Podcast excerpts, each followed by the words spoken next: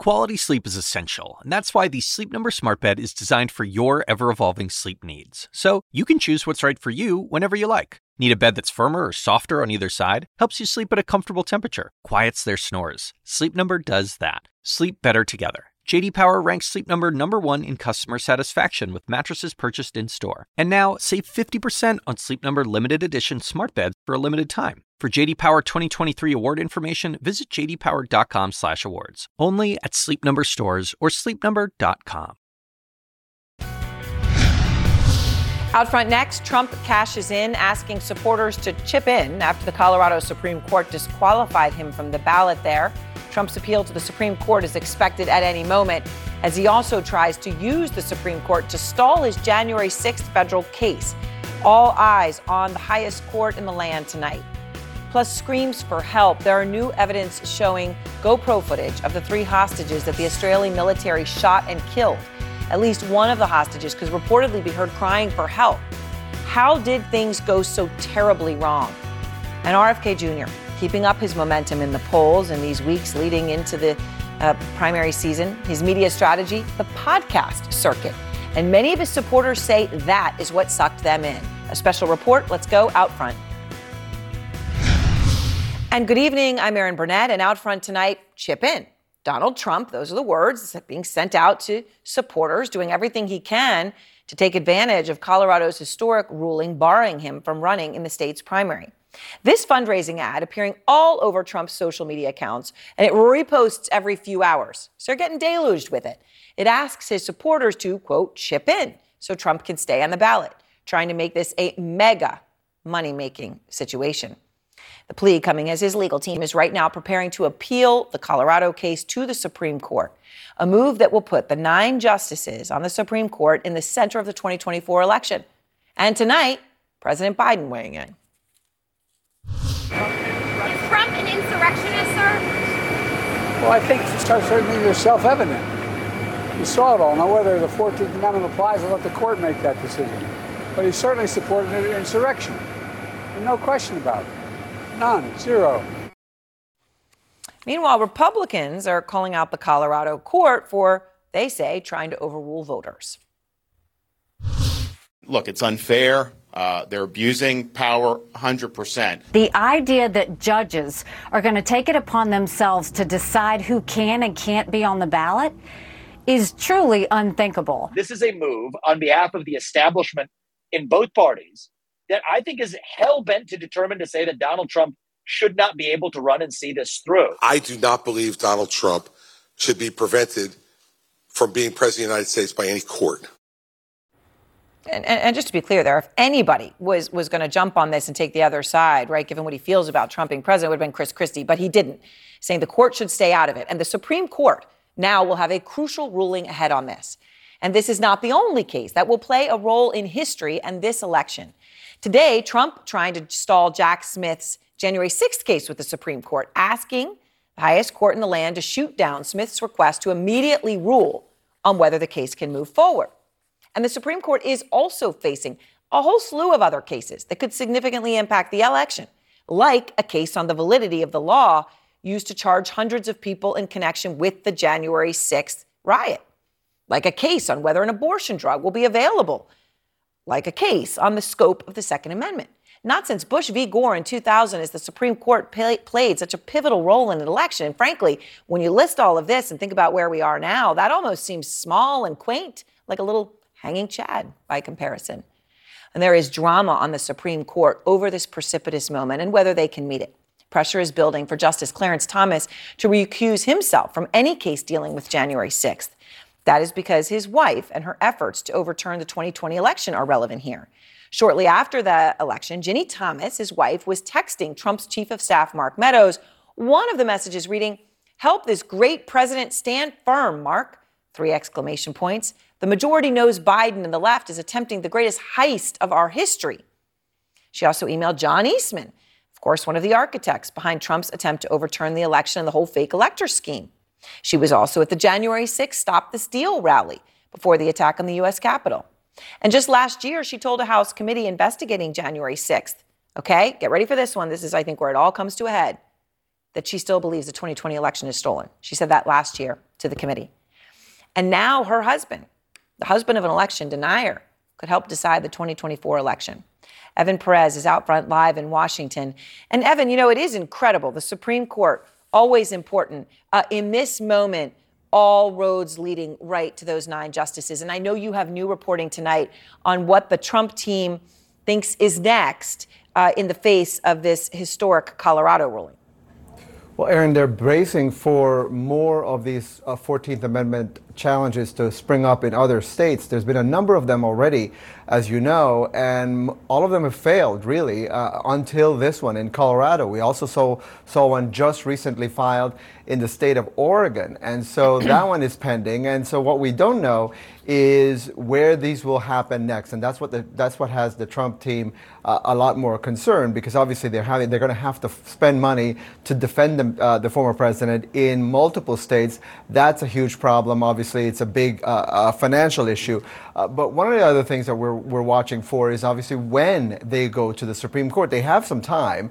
And we're told, uh, Alayna Treene, one of our correspondents who's uh, talking to the campaign, yeah. is told that there might be a few more days before we see that appeal to the Supreme Court. They, of course, need to make that appeal. They, they have a few uh, things that they want to bring up, including, of course, uh, the idea that there was not due process in this uh, in this case in Colorado.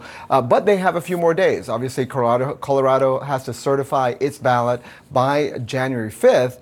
And of course, that's when they vote is, is actually in March. The question is whether the Supreme Court will be able to address all of this in the next couple of months before voters in uh, primary voters in Colorado go to the go to the ballot boxes on March 5th, Erin. All right. Thank you very much that really lays it out when you think about it. I mean, at some level, I don't know, sometimes you think, oh, name off the ballot, you're thinking all the way out to next November. But no, because this is, affects the primaries for Colorado, that is in March. You've got printing deadlines, sending out absentee ballot deadlines, right? A time is of the essence. Every day matters.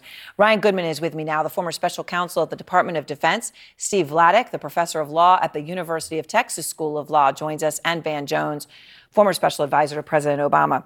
So, Ryan, this is a huge moment for the Supreme Court. And I know I sort of was, uh, you know, being a little tongue in cheek with it makes makes uh, 2000 look like a hanging Chad moment. But I mean, this is this is an incredibly historic moment. It really is. I mean, these are gigantic cases that will define the future of the country in so many different ways. Will a former president be barred from running for office again because they were responsible for engaging in an insurrection? That's just enormous stakes. And then the other one is a big one as well. Are presidents of the United States immune from criminal trial for conduct that occurred while they were in office?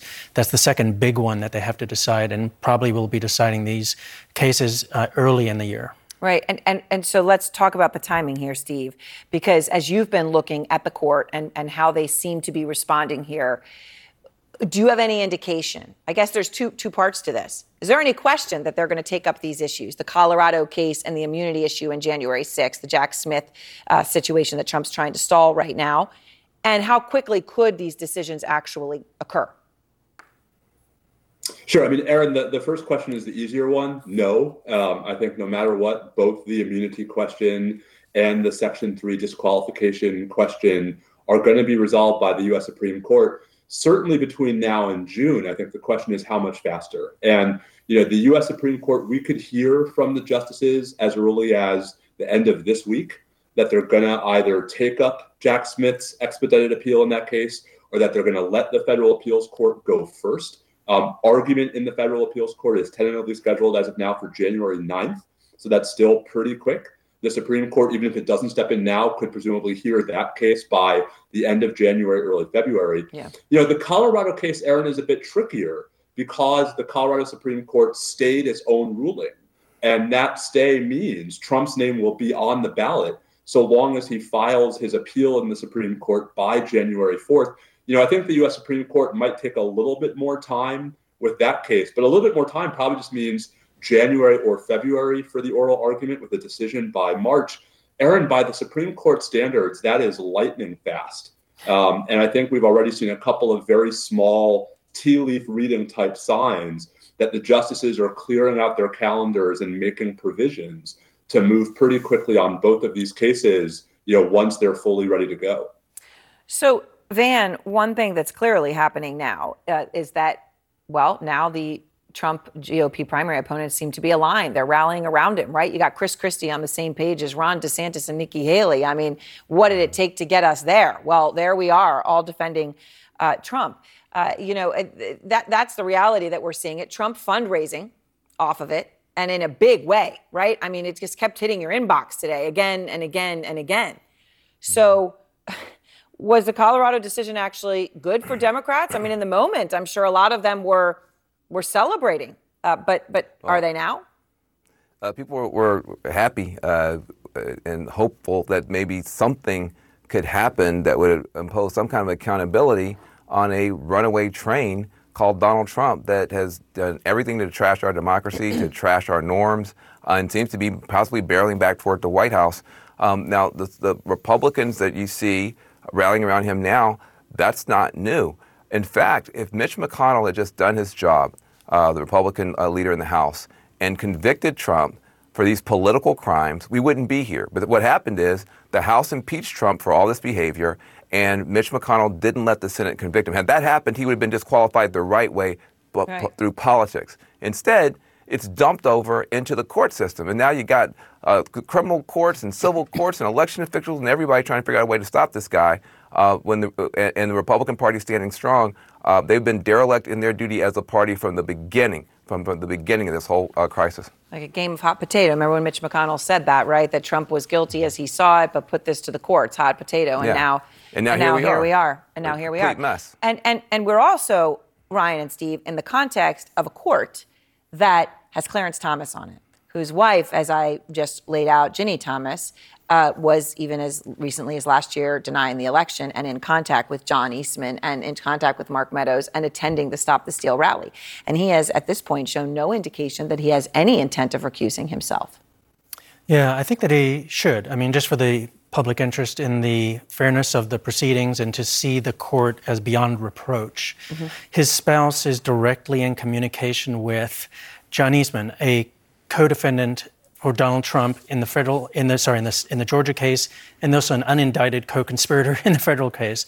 Right. She's in direct communication with Mark Meadows, who is a indicted co-conspirator in the Georgia case, and he's maybe calling it the greatest witness. heist of our history. I was just looking Absolutely. up what she was texting Mark so she's Meadows. not just yeah. in communication with him, but it's about the very core set of issues that are in these cases about trying to overturn Yeah. the election for Donald Trump after the election was held. And she's very much supportive, and she's pushing Meadows, in fact, into that space. Yeah. That would be the time that he would recuse himself. He has recused himself previously, but it was a case that was directly about the communications between her and John Eastman. But this is a s- a- a- one of the piece of the same uh, puzzle, and I think that he, the right thing to do would be to do that. So you're saying the should, it, it should, yes, right thing to do, yes, from Ryan Goodman. Steve, will he? Uh, no, and I mean we already have at least one sign of that, Erin. Um, you know the the order that the court issued last week, where the court agreed to expedite consideration of Jack Smith's petition for cert before judgment in the January 6th prosecution, had no notation that he was recused. Um, and, and I think what we really should do is take a step back and try to figure out what's the end game if you're the Supreme Court. I mean, if you're Chief Justice John Roberts, how do you navigate through this sticky wicket? um, to get the court to a place where it still has credibility on the far side. Some of that's about whether Justice Thomas recuses, but Erin, some of that's about, you know, is there a way to reach some kind of compromise where you have justices appointed by presidents of both parties, justices from across the ideological spectrum, reaching some kind of consensus, much like a unanimous Supreme Court did back in 1974 in the Watergate tapes case, you know, I think that's the real question now for the Supreme Court. Now that they're not going to be able to avoid these issues, what are they going to do to keep the, the public faith that Yeah. this is a judicial resolution and not just a partisan political one? A very thoughtful answer. I also have to give you credit for getting a croquet analogy in, which is a rare thing indeed. Um, Van, a final word to you. President Biden weighing on this, saying whether the 14th Amendment applies, I'll let the court make that decision. But then being very clear, unequivocal. He, he supported an insurrection, no question about it. None, zero. Is that the appropriate response from the sitting president? Well, look, what he said is right. I mean, we all saw him whip up this mob and the mob go attack people and try to hang his, uh, his vice president. So what he said was right, but I'm not sure that it was right for him to say it in that um, it, it puts him in the controversy in a way that's not that helpful. If the court goes his way it makes him look like maybe he you know, pushed the courts in a certain direction, which is not appropriate. If the court doesn't go his way, he looks weak. So I would prefer that Biden just stay out of this controversy. We we have a court system. It should never have gone to the court system. Uh, the, the Senate should have handled this, but we have a court system. They're doing the best they can. I don't think the executive should be weighing in. All right. Thank you very much, Van, Steve, Ryan. Appreciate all of you very much. And next, what was caught on tape so horrifically the three hostages killed by Israeli fighters were recorded, reportedly yelling for help days before they were accidentally shot. And that's not all that was captured on an IDF GoPro. We're live in Tel Aviv next. Plus, Biden making a deal. 10 Americans who've been held in Venezuela prisons are now on their way home after Biden makes a pact with a leader who takes his cues from Vladimir Putin. And where is Alexei Navalny? the Russian opposition leader's wife, raising concerns about her husband, who has now been missing for 15 days. This podcast is supported by Sleep Number. Quality sleep is essential. That's why the Sleep Number Smart Bed is designed for your ever evolving sleep needs, so you can choose what's right for each of you whenever you like. Need a bed that's firmer or softer on either side? Helps you sleep at a comfortable temperature, quiets their snores? Sleep Number does that. Only Sleep Number smart beds let you each choose your ideal comfort and support, your sleep number setting. Sleep Number smart beds learn how you sleep and provide personalized insights to help you sleep better. All Sleep Number smart beds feature cooling, pressure relieving comfort layers for soothing sleep throughout the night. Temperature balancing bedding is designed to move heat and moisture away when you're hot. When you're cool, they hold their energy to help warm you. Sleep better together. JD Power ranks Sleep Number number 1 in customer satisfaction with mattresses purchased in-store. And now save 50% on Sleep Number limited edition smart beds for a limited time. For JD Power 2023 award information, visit jdpower.com/awards. Only at Sleep Number stores or sleepnumber.com. I'm Dr. Sanjay Gupta, CNN's chief medical correspondent. This week on Chasing Life, I'm a health reporter and have been for 15 years. And even I feel overwhelmed by some of the things I read about the stuff we're eating. My colleague Meg Terrell wanted to take a deep dive into something you've probably heard a lot about recently ultra processed foods. There is a lot to learn there, some fascinating stuff, and some of it is probably going to change the way you shop. Listen to Chasing Life, wherever you get your podcasts. Tonight, a fatal mistake. CNN is learning new details tonight about that shooting death of three Israeli hostages by Israel's own military, the IDF. There's GoPro camera footage that exists, and it's actually from a military canine dog. So they had put a, a GoPro on that dog. Uh, it, it, went into the house where the hostages were. So they, I guess, were looking for them. You can hear the three hostages, Samer Talalka, Yotam Chaim, and Alon Shamriz, five days before their death on this video they were caught in a firefight between Hamas and the IDF, and their voices can be heard on the GoPro footage screaming for help, along with cries saying hostages. Well, the K9 was killed by Hamas in that particular attack, and of course, those three hostages were killed by the IDF days later. Jeremy Diamond is out front live in Tel Aviv, and uh, Jeremy, it's just a whole new level of horror to this story uh, that, that, that there was a situation where an Israeli, you know, there, there was a dog, right, with the GoPro footage, and the Israeli, the IDF could have known that there were hostages there. Had they seen it or had they watched it, or I don't know. What more are you learning about this footage? Yeah, Erin, especially given the fact that this footage was captured five days before those three hostages were shot and killed mistakenly by Israeli soldiers. This uh, footage was apparently captured uh, during a firefight in which the Israeli military believes that its forces actually killed the Hamas fighters who were uh, holding uh, those three Israelis hostage. And that footage, though, Erin, was unfortunately only located yesterday after those hostages had already been killed. It's not clear exactly why soldiers soldiers didn't enter that building at the time to retrieve the dog and to retrieve this GoPro footage. But once the Israeli military analyzed this footage yesterday, they say that they could clearly hear the voices of those three hostages. And this will be a part of the investigation that the Israeli military is conducting. But today, also, what we heard is the mother of one of those hostages. She recorded a voice uh, message to the uh, soldiers of the unit that was involved in the shooting of her son and those two other hostages. And in it, she tells them not to blame themselves. Listen. I know that everything that happened is completely not your fault. It's nobody's fault except the Hamas. May their name and memory be wiped off the face of the earth. We all need you to be safe and sound. Don't hesitate for a single moment. If you see a terrorist, don't think that you have deliberately killed a hostage. You need to protect yourselves because that's the only way you would be able to protect us. Meanwhile, we are hearing a very different message from the father of another one of the hostages. Uh, Avi uh, Shamriz is saying that the shooter uh, should not have opened fire. Uh, he, is also, he has also accused the Israeli government of murdering his son. And tonight, he is also delivering a message directly to the Israeli Prime Minister Bibi Netanyahu, effectively accusing him of cowardice for not calling or visiting him. Erin? Mm. All right. Thank you very much, Jeremy just a horrible tragedy. Of course, those three men um, did have their shirts off. They were carrying uh, a makeshift white flag. Two of them shot immediately. One of them sought cover and was then shot, uh, even after, of course, speaking in Hebrew by the uh, IDF snipers. So, out front now, retired Army Lieutenant General Mark Hertling. And, General, uh, you know, you fought and led soldiers in combat, deep experience training soldiers, dealing with snipers, dealing with urban warfare. Um, how do you view the IDF?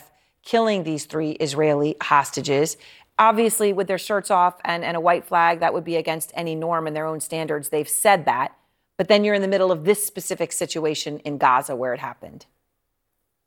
Erin, you can't tell. I mean, it's interesting to listen to the different responses by both the mother of of uh, Haim and also the father who was condemning the Israeli soldiers.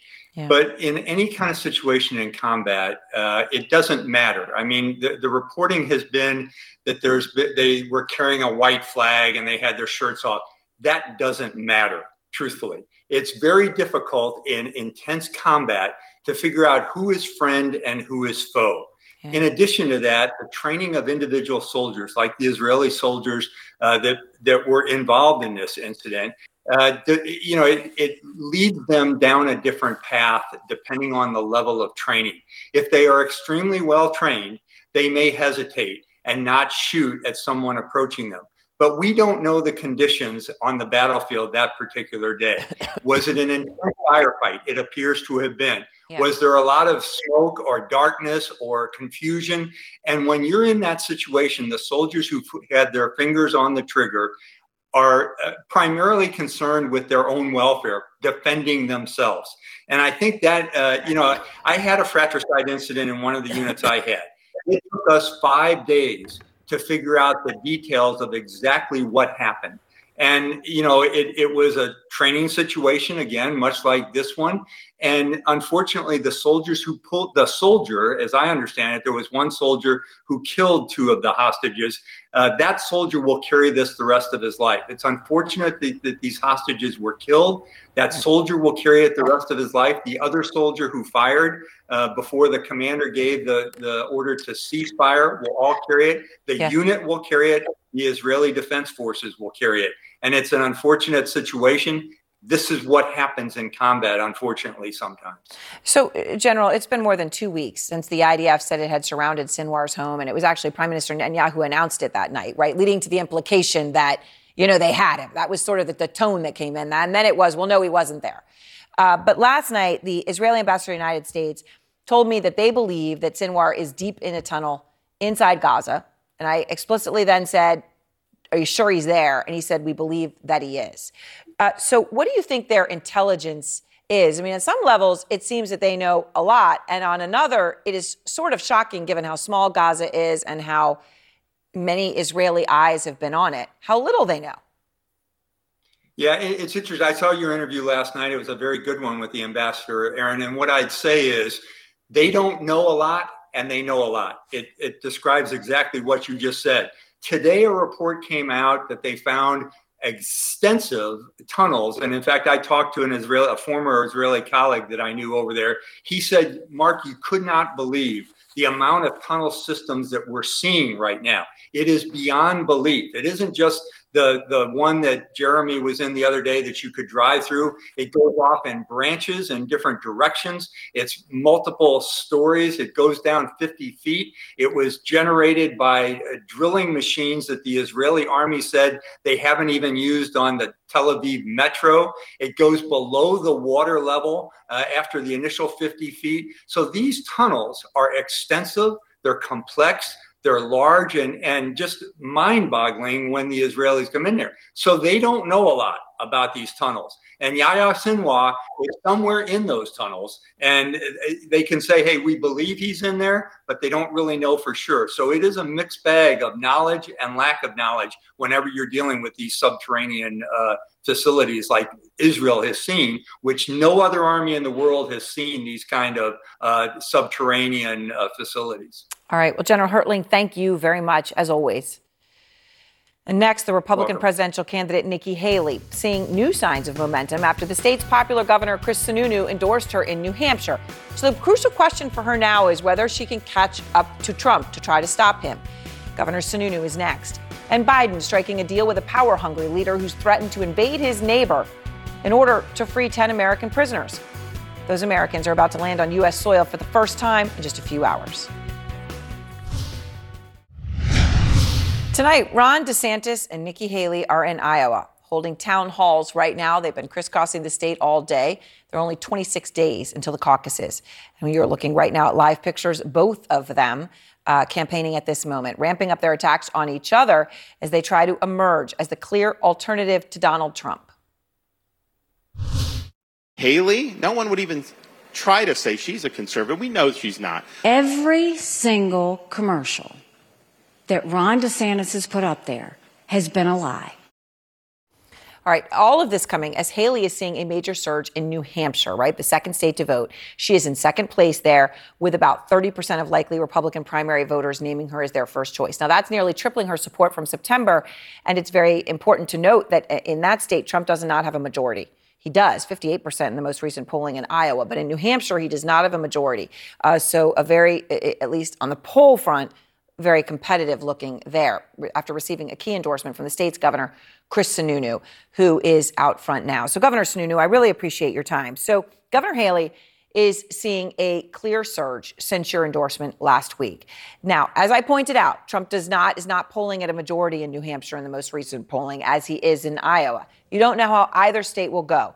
But even though Haley has momentum in your state, does she have the time to bridge a 14 point gap with Trump?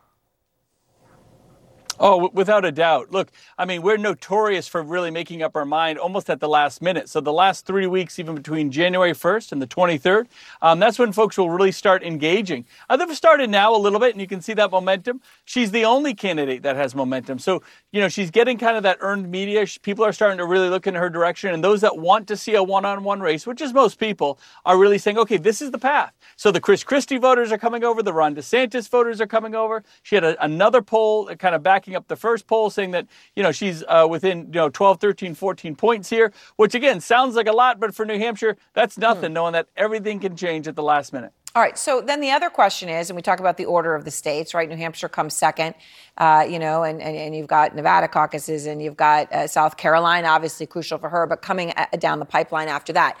Does she have to win New Hampshire to actually move forward to the GOP nomination in a very clear way to voters in those in those next states to vote? Does a solid second cut it? Oh no. Uh, yeah. Oh, of course. Look, Donald Trump is the only person that has to win Iowa and New Hampshire because the whole world has been told that he's going to win in a landslide in both states for the last year. So the expectations for him are incredibly high. Mm. Um, no one expects right now uh, other candidates to win either state. So a solid second would be great. But Nikki can, I think she's going to win here. I mean, I really, really do.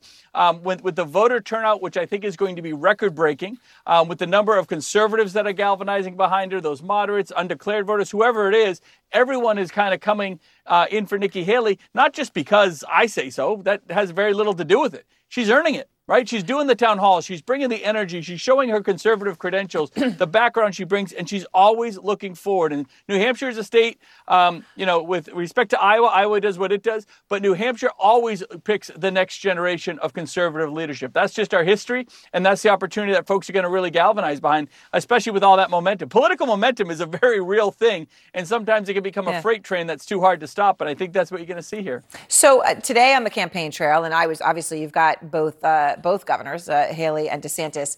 Right now, uh, we're looking at live pictures, of course, of, of Nikki Haley in Iowa at town halls. But the dominating topic has been the Colorado Supreme Court ruling that kicked Trump off the ballot there. uh, for the primary for his actions on January 6th, right, about inciting an insurrection. Now, uh, Nikki Haley, Ron DeSantis, Chris Christie, uh, Vivek Ramaswamy, there has been unanimity among all of them uh, that this was the wrong thing to do. Trump is getting ready to appeal the ruling. The question for you, Governor, is, is how much is this moment helping Trump and hurting Haley and others, A right? lot. Because it puts a lot, huh?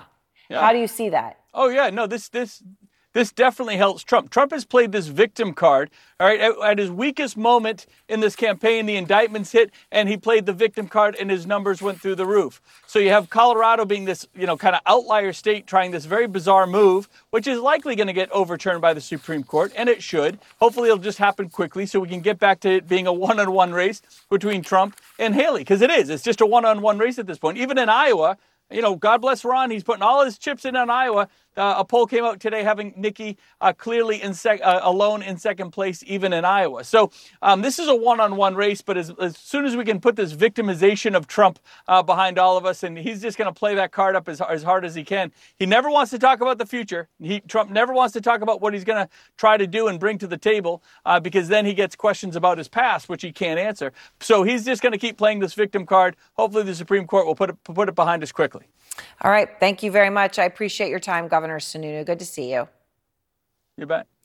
And next, 10 Americans freed after Biden strikes a deal with the world leader who's been following in Putin's footsteps, trying to take over half of the country next door, on America's next door. So, what could this mean for Americans like Paul Whelan, who are being held in Russia tonight?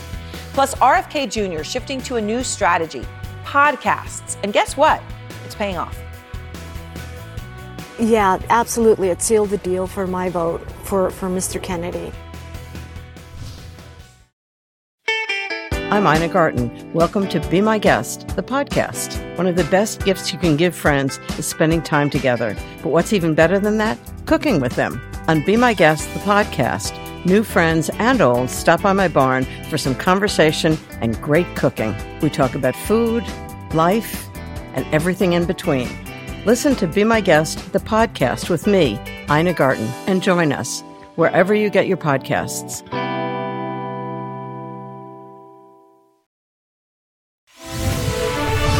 Breaking news 10 Americans jailed in Venezuela are about to land on American soil for the first time since their imprisonment in just hours. They are part of a prisoner swap that the Biden administration is striking with the authoritarian regime of Nicolas Maduro, the ruler of Venezuela. The U.S. giving uh, up a close ally of Maduro in this trade, and President Biden is defending it.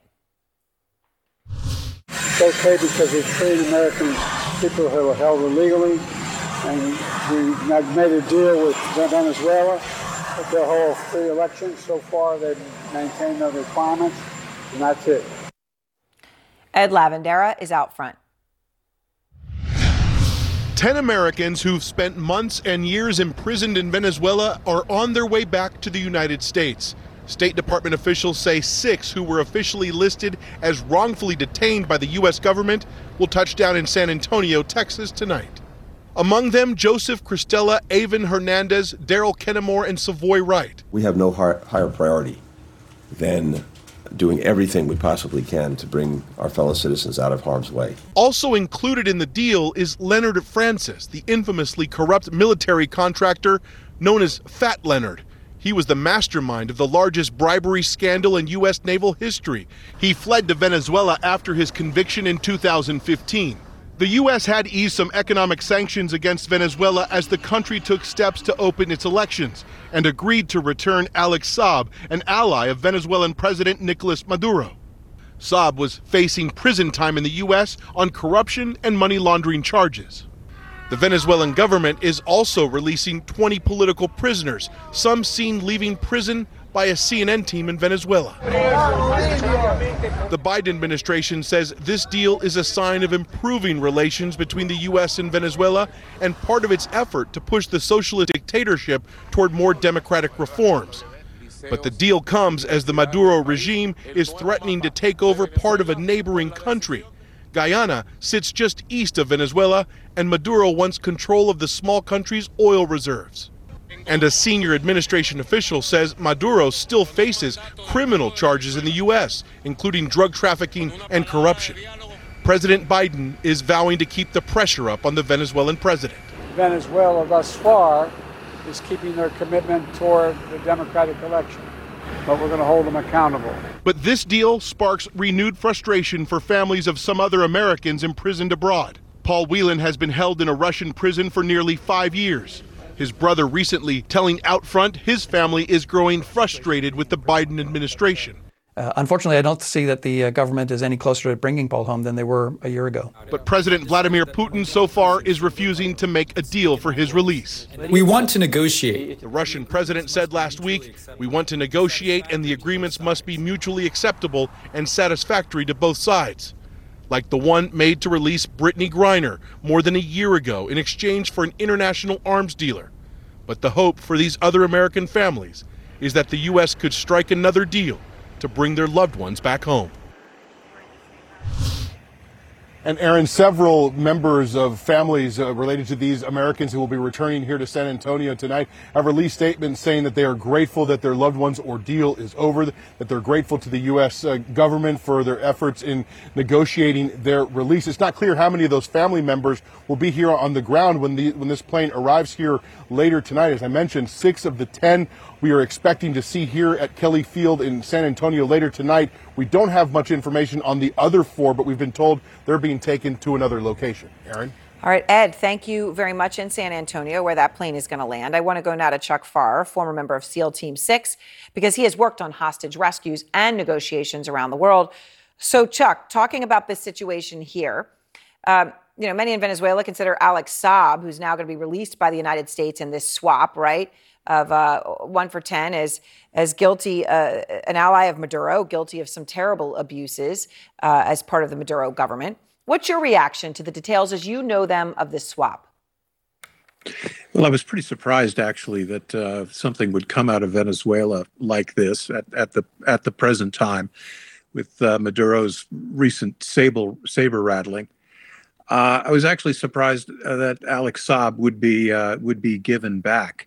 He was a member of uh, Maduro's Insider Club. Uh, these are guys that, uh, you know, uh, purloin Venezuela's natural resources. The grift is measured in the billions. And Alex Saab was uh, en route to Tehran to negotiate a Venezuelan back alley oil deal. Uh, the problem for people like Maduro he can lay hands on all sorts of resources, but he has a very hard time turning them into dollars.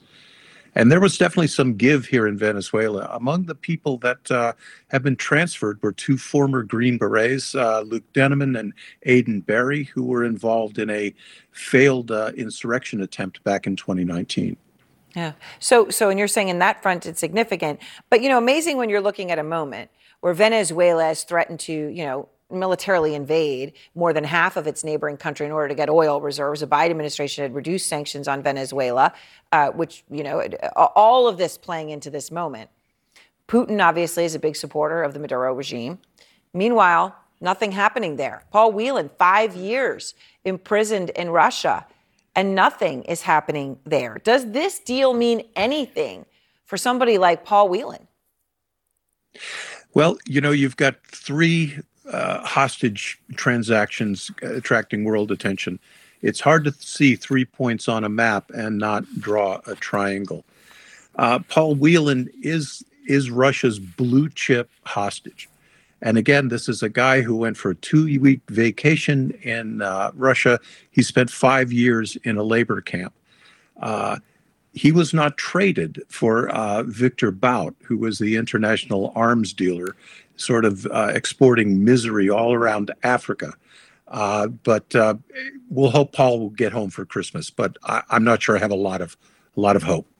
Uh, well, I mean, amazing that you would even put Christmas on that map. I mean, I, I, guess even hearing you say that in alone will maybe perhaps give some hope for some sort of a miracle here. But it has been uh, five years that his family has suffered and he has suffered.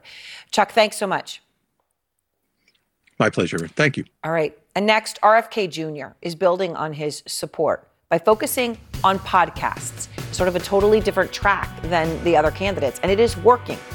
We'll show you exactly what he's doing, why it's resonating, and it has now been 15 days since Putin top critic Alexei Navalny went missing in the Russian penal colony he's in.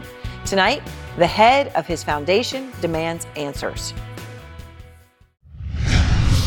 Tonight, RFK Jr. is set to take the stage in moments for a campaign rally in Phoenix. He is polling higher than any third party or independent candidate in a generation, consistently since early in the spring, holding 20% in a hypothetical three way race against President Biden and former President Trump. One of his main media strategies is actually going on podcasts. It's a specific strategy. And the question is, how is it working? Lucy Kafanov is out front. Hello, and welcome to Entangled. I'm your host, Jordan Youkilis. Jordan Youkilis, a Colorado venture capitalist and podcaster, says he's voted for Democrats in every presidential election since he's been eligible, until now. So, this election, I'm, I'm planning to vote for Bobby Kennedy. Youkilis says he experienced a transformation of sorts during the pandemic, which changed not only his political views, but also where he gets his information. Since the pandemic started and I lost trust in a lot of the things that were being told to us by the corporate media, I started to explore more and more alternative sources of media and get more actively involved in things like podcasts. A format he thinks serves Kennedy well. I think one of the reasons that Bobby Kennedy um, is more successful in long form podcasts is because he can uh, articulate his intelligence. If I was just looking at the corporate media presentation of him, I'd probably think he was, you know, just a conspiracy theorist, anti vaxxer. Thank you all. Thank you very, very much. This campaign is uh, kind of Armageddon potentially for the legacy media. Kennedy is open about his online strategy. When we can convince those people to watch a podcast, to watch uh, Joe Rogan's or Jordan Peterson, that they have a very, very high and very quick conversion rate. Since launching his long shot bid for the White House, first as a Democrat, now as an independent, it became clear to me that that's what I needed to do. Kennedy has been making the rounds on popular podcasts and live streams. Elon, a uh, real pleasure meeting you. And thank you so much for hosting this. Where he's able to reach large audiences while speaking at length, usually without being challenged or fact checked. Why would we have biolabs in Ukraine?